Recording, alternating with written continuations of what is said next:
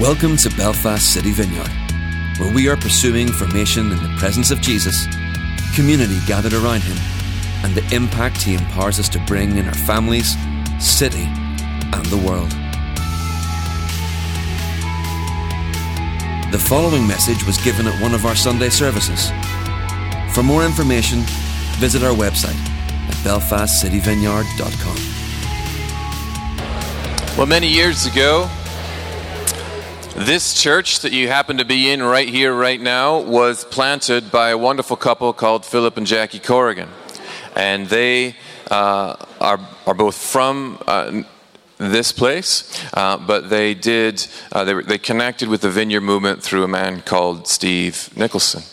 And uh, Steve and his wife Cindy lead the Evanston Vineyard just north of Chicago. And Philip and Jackie ended up going to train uh, with Steve and Cindy for a while, and then were sent out. And this church was planted from the Evanston Vineyard, and Phil and Jackie planted it. And Harmony and I came along uh, a couple years later, and that's a whole different story. But anyway, um, the same uh, story was repeated with Sean and Debbie Byrne in Dublin. Actually, Dublin was first, and then then Belfast. Um, but the Evanston Vineyard has been used by God to impact this island in a significant way.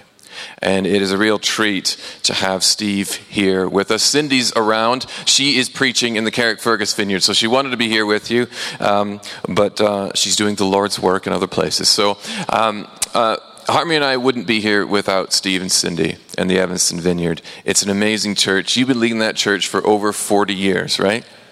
42, almost 43. Almost 43 years. So he knows a thing or two.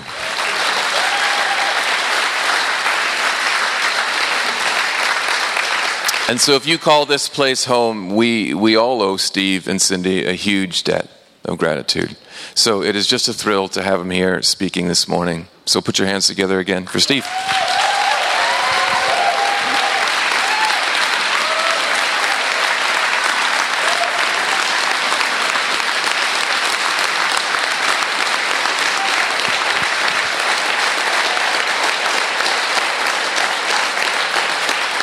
Okay, that's enough. You're taking my time.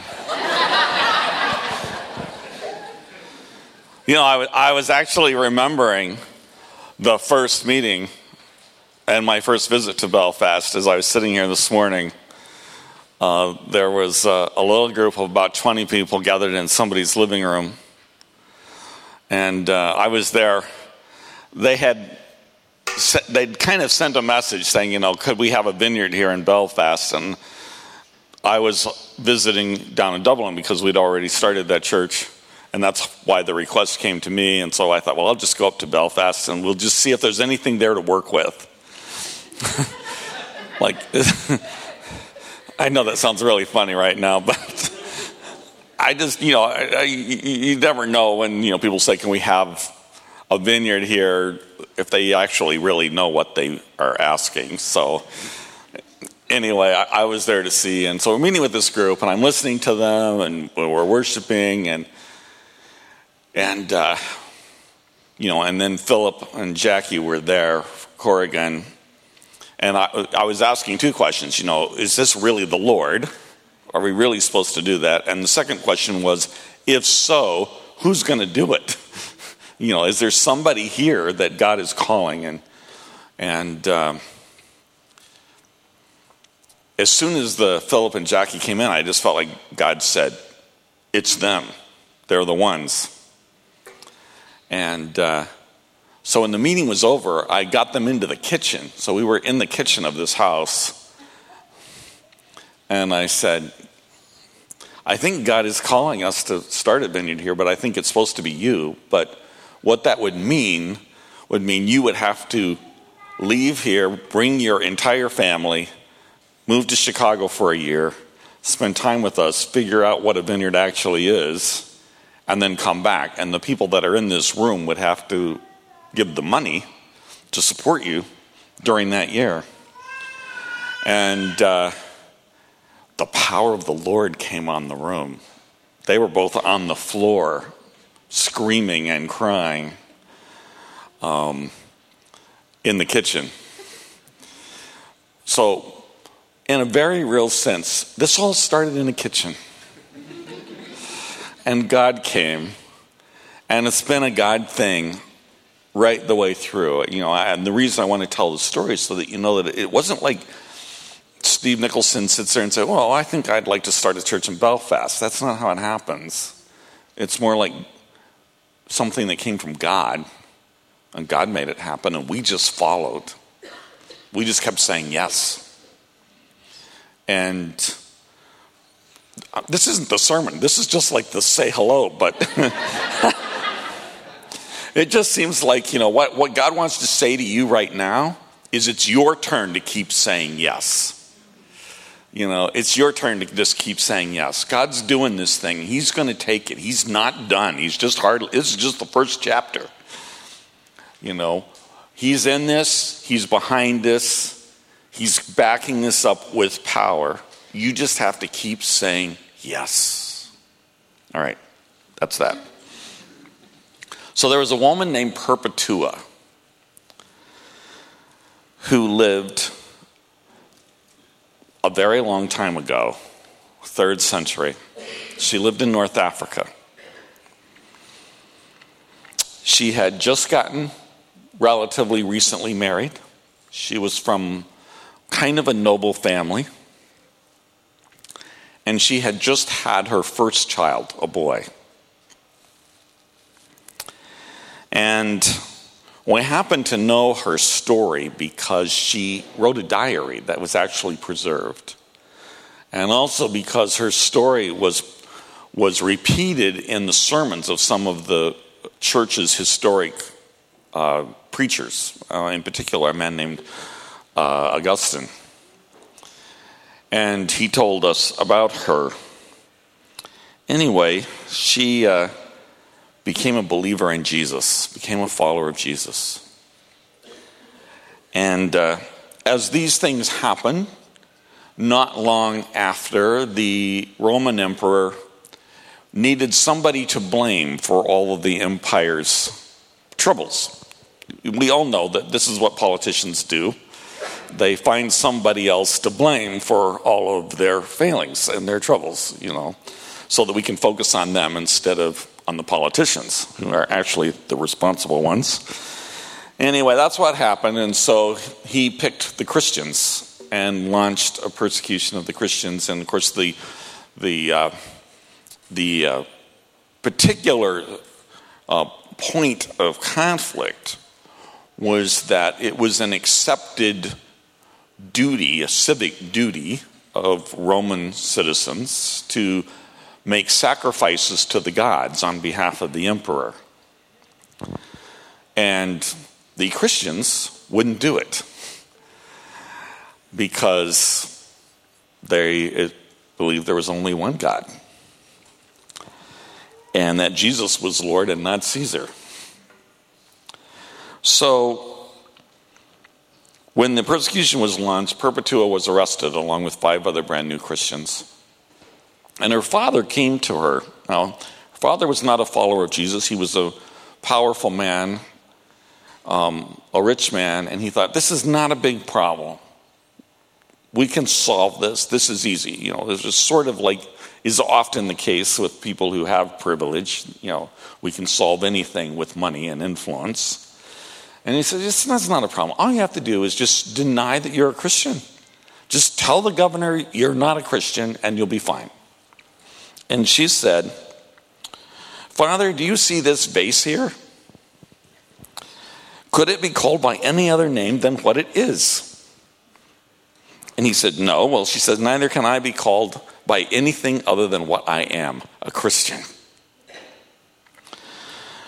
So, what proceeded was about a month's worth of her father trying every parent book trick in the book to get her to relent you know, he tried, you know, the how can you do this to your mother and I? Think of all that we've sacrificed, you know, the guilt thing. You know, he tried that one. He he tried, you know, think of your future, your husband, you know. Um, you know, you're shaming us in front of the whole community after all we've done for you. He, he uh, appealed to the baby. Think of your child. You got a brand new baby. They, your baby needs you He tried begging, he tried pleading, he tried sobbing, he tried everything he could. She was unshakable. So the day came, and she stood before the governor. And as she's standing in front of the governor, her father walks in with her baby. So that he, she's got to look at the baby as she's facing this. And the governor starts pleading with her. You know, please just, you know, deny Jesus, you know, make the sacrifice. Because he didn't want the messiness of putting to death a, new, a brand new mother. But in the end, she would not change her story and would not make the sacrifice. And so she and her friends were taken into the arena where they were attacked by wild beasts and eventually slain with the sword. And you know, every time I hear that story, I'm just really struck by how utterly unshakable she was. I, I think, like, how, how could she do that? How, how did they do that? She's like so strong, so committed, so heroic.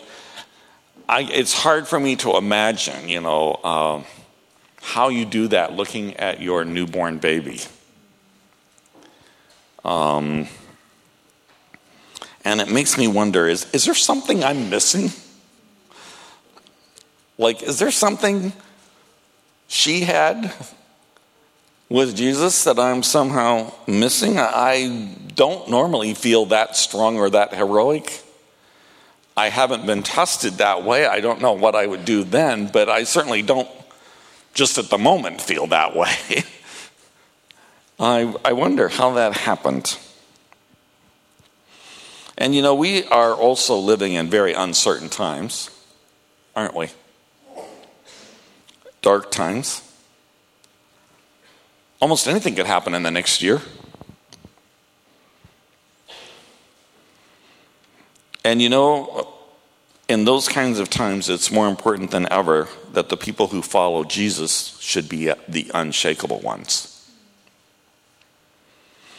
When the whole world is shaking, we must be unshakable.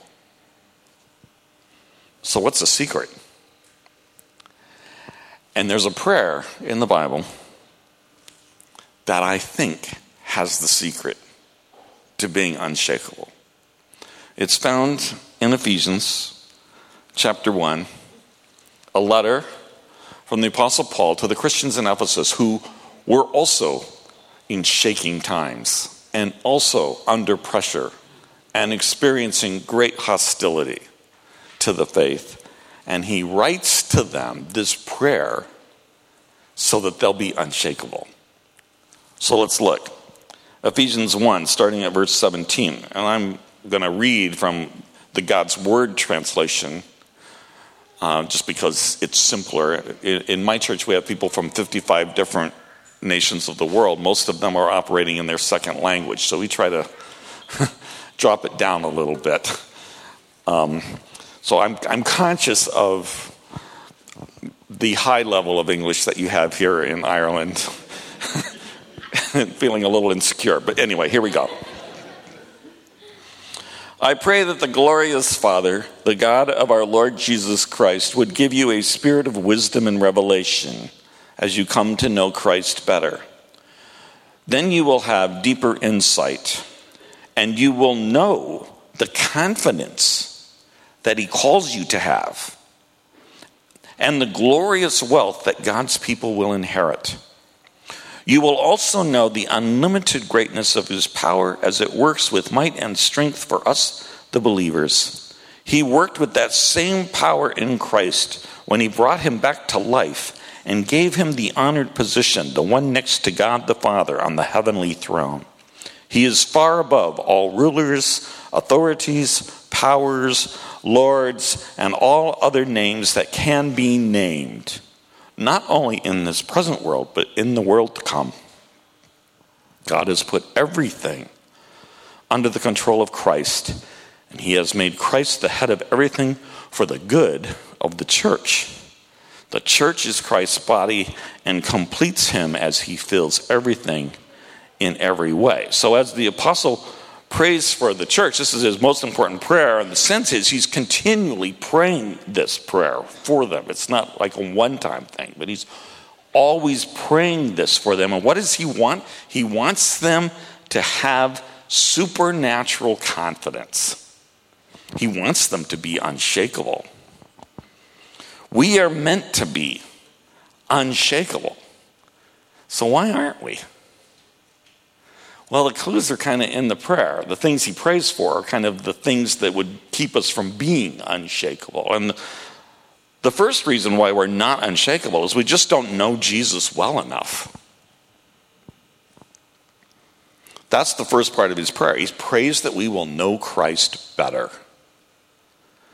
You see, a superficial knowledge of Jesus, that's not enough to be unshakable.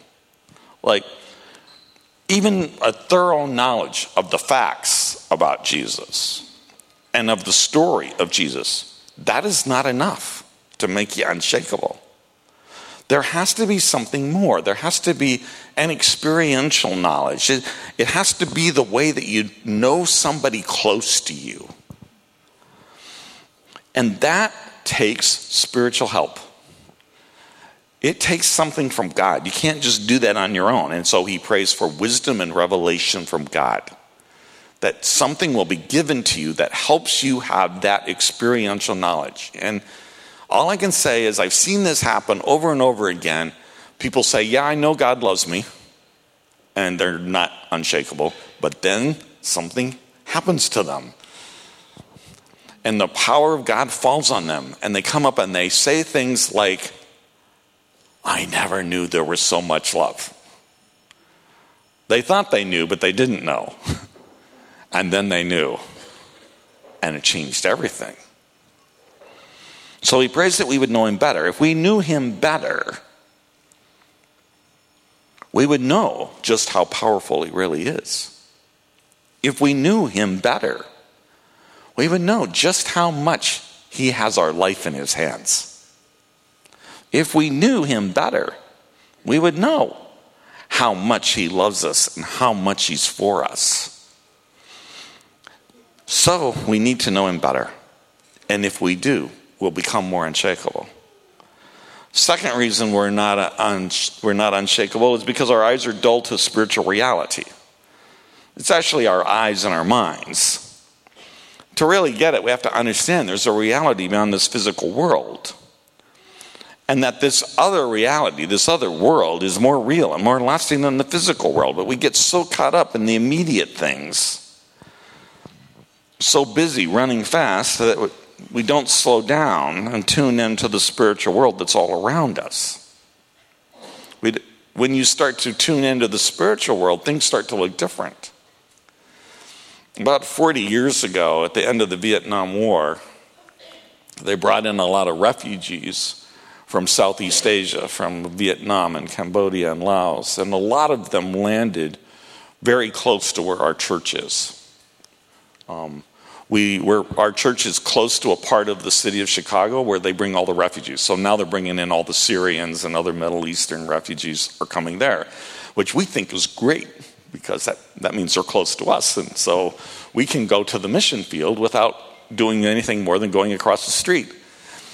So, anyway, these uh, Cambodians and, and Vietnamese are coming, and so we had teams, our small groups would team up and we would help them get resettled. We'd find them a place to live, and they were coming with nothing because they're refugees. So we would, like, you know, get all the furniture and just everything they could possibly need to have a place to live, and then we would help them learn how to navigate, you know, the city and how to get around and where the offices were to get, you know, the government help that they needed and so on.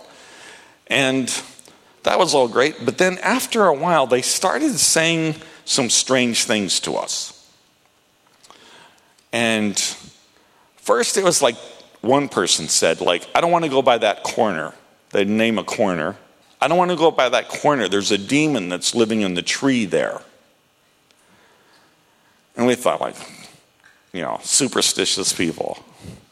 Except then, a couple of weeks later, a different person named the same corner and said, I don't want to go by that corner. There's a demon living in the tree there. And after about five or six of those, you start realizing, like, hang on. Like they are all giving us the same report. They seem to be more tuned into some reality that we aren't seeing. And so you start to realize, man, maybe, maybe, you know, um, the problem is that we're just not looking for spiritual things. We're not tuned into the spiritual world. Maybe we're missing out on things. We're dull to it. And so we get our lives tied up in the unstableness of this life and miss the stability and the hope of the spiritual life. A third reason that we aren't unshakable is we don't understand our inheritance. So he says, I pray that you will know the glorious wealth that God's people will inherit. You know, if we could understand the glorious wealth that is ours, we would not get so shook up over all the little things that happen in daily life. The richest man in history was a man named John D. Rockefeller, an oil magnate in America. Um, in today's money, his net worth at its peak was $300 billion, which is something like 10 times what Bill Gates is worth. Okay, so it's like Bill Gates is like poor by comparison to the Rockefellers. All right, it's sort of the richest man in history. And you know, if he was your father and you were due to inherit 300 billion, do you think they would worry if you got stopped on the way home and took a five pounder off of you?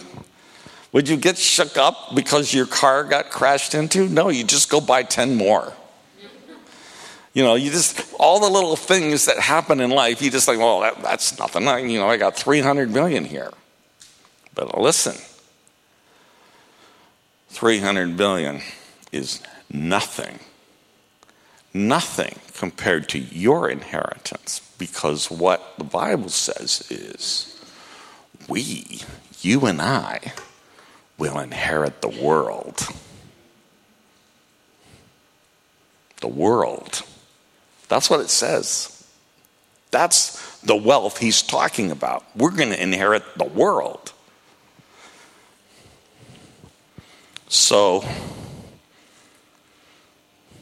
maybe some of those other things that we get shook up about just don't really matter that much if you're going to inherit the world.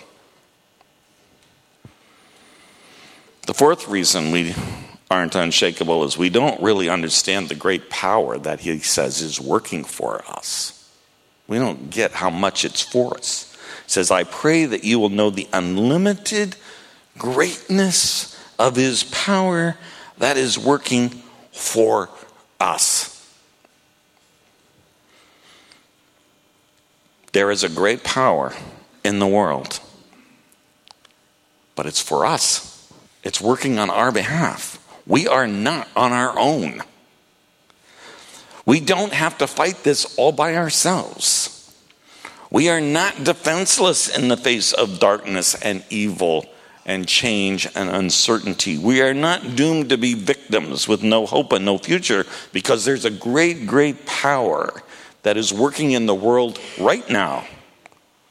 Right now for us. While we're sitting here.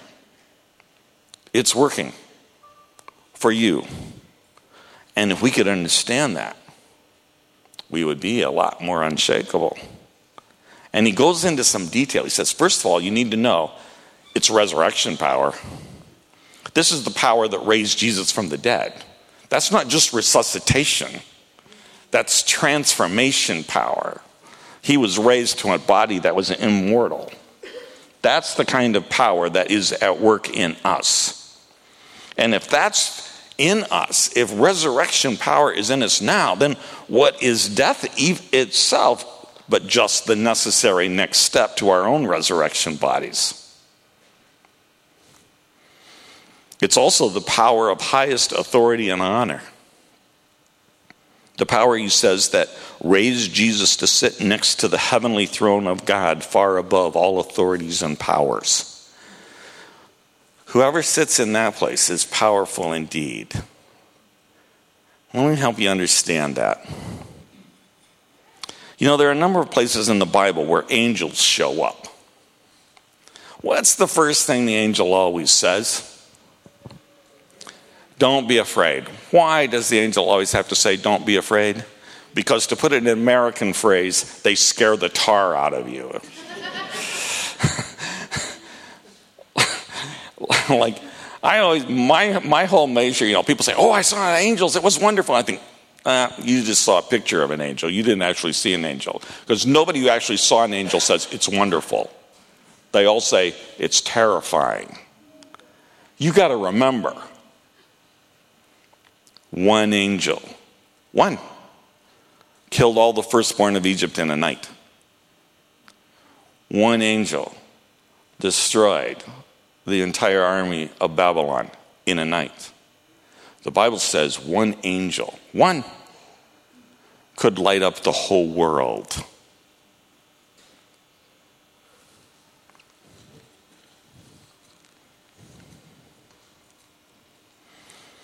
Many years ago, I had a men's group, a group of young men meeting in my house. And it's, it, it I can't explain this. I can't even find words adequate to describe it. All I can say is in the middle of my men's group, an angel manifested and in an instant, I had eight men either on the floor screaming or doubled up in a fetal position, sobbing like babies. It was utterly terrifying. They could not even speak about it to each other for months. It was just the, the, the power, the presence, the holiness of God that they carried with them was uh, overwhelming. But you need to know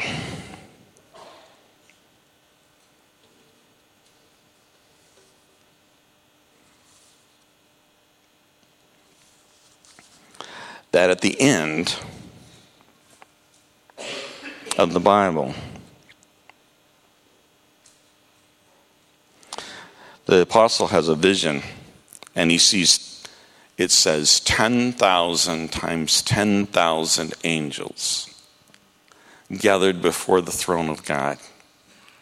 Not one, not two, 10,000 times 10,000, an unlimited, a sea of angels gathered before the throne of God. And when Jesus comes in,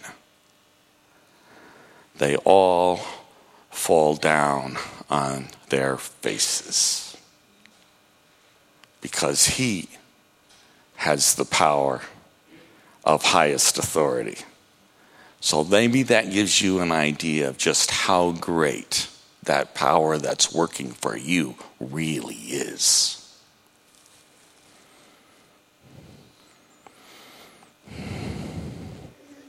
Yeah, I think if I felt more connected to Jesus, it might be more real to me.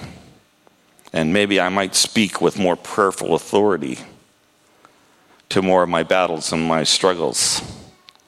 And when I must go through suffering, maybe I would remember more clearly that our current sufferings are short and temporary,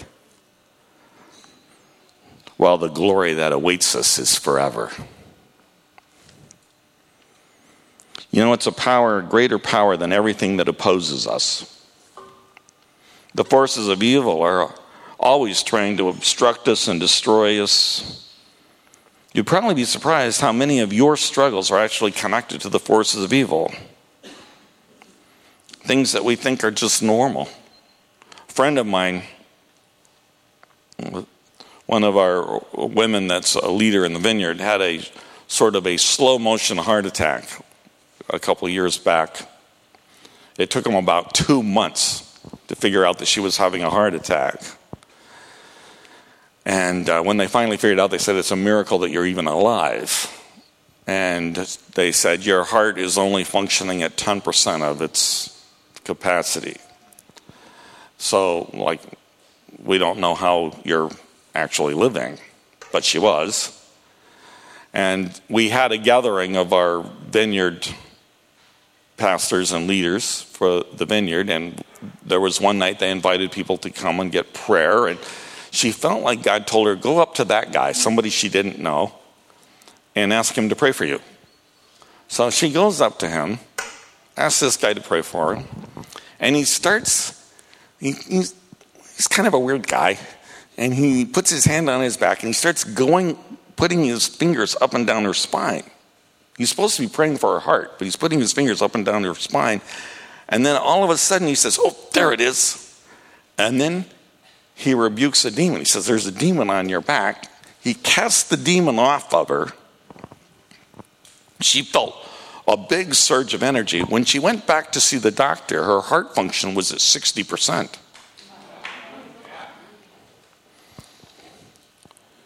So it appeared 100% physical, but there was like a, a major demonic function on that that was making it worse. And it makes me kind of wonder like, I wonder how many other things are like that. But the, of course, the good news is if you spot it, you have power over it. You can get rid of it. You, we don't have to be victims. You know, I, uh, as a leader, sometimes we get mental attacks. And I, I remember one time feeling just all of a sudden out of the blue, deep discouragement. Like, this is all, nobody listens to me. I don't know why I bother get up and preach, you know, that kind of line.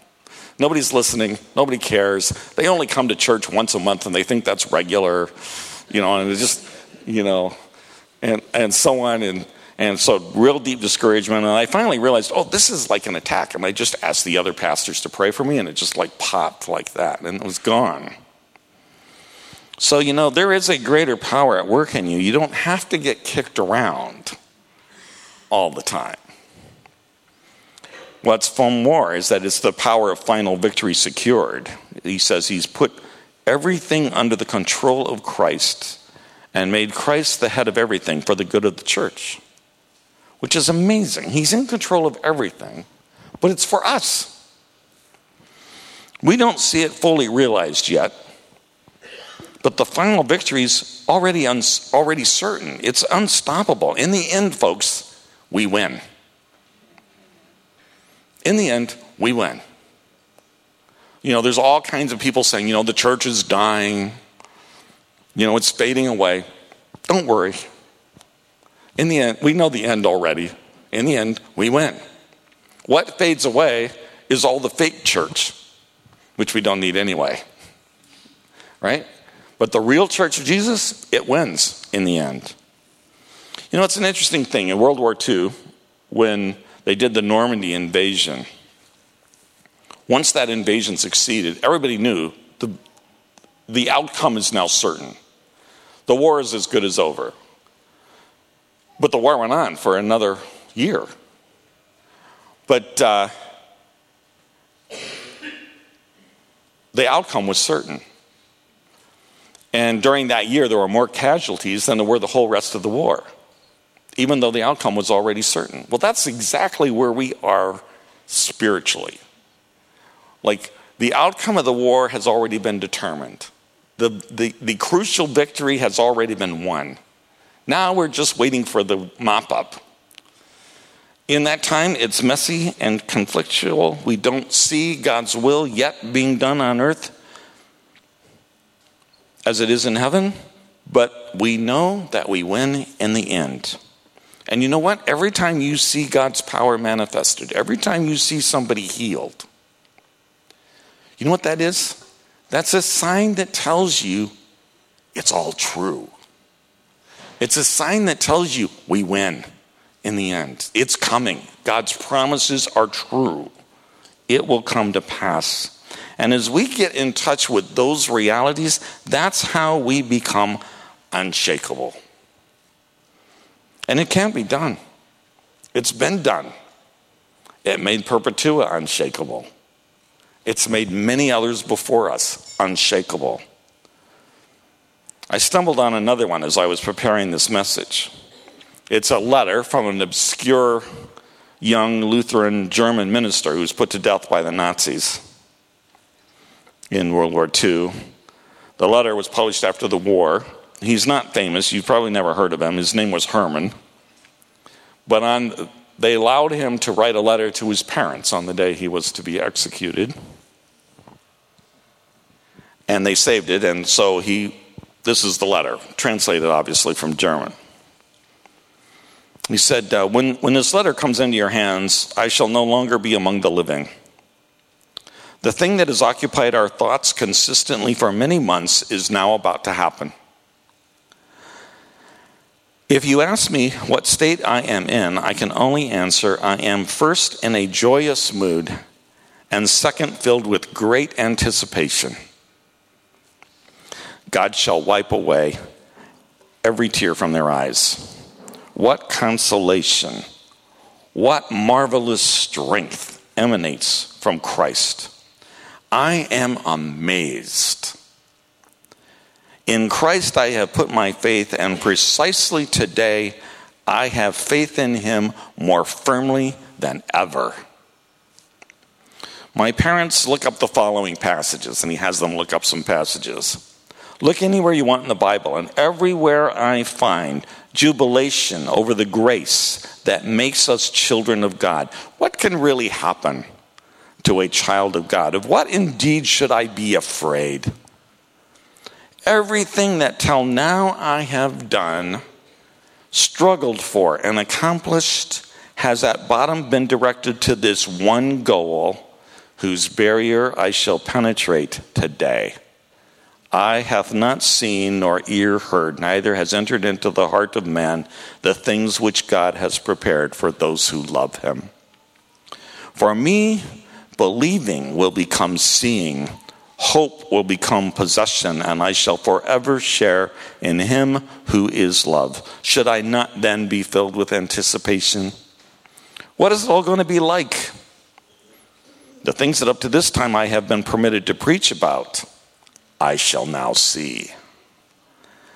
There will be no more secrets nor tormenting puzzles. Today is the great day.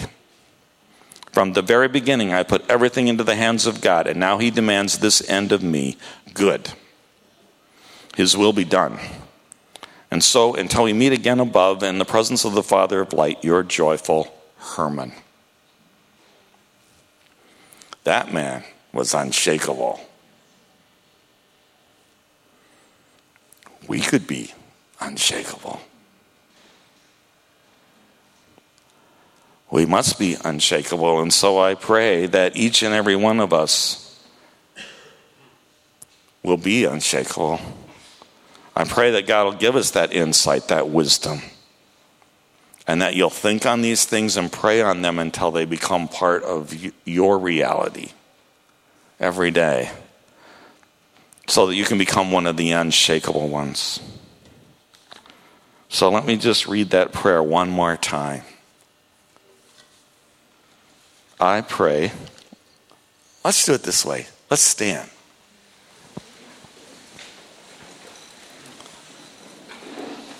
Open your hearts. We're going to let, let, let God answer this prayer in you today. I pray that the glorious Father, the God of our Lord Jesus Christ, would give you a spirit of wisdom and revelation as you come to know Christ better then you will have a deeper insight. You will know the confidence that He calls you to have and the glorious wealth that God's people will inherit. You will also know the unlimited greatness of His power as it works with might and strength for us, the believers.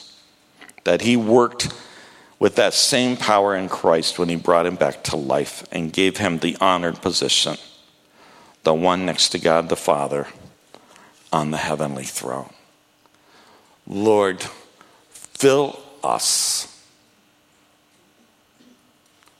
with that kind of confidence and make us unshakable ones. Amen. Thanks for listening to this message. For all the latest information about what's happening in the life of our church, or if you have any questions or comments, head over to belfastcityvineyard.com.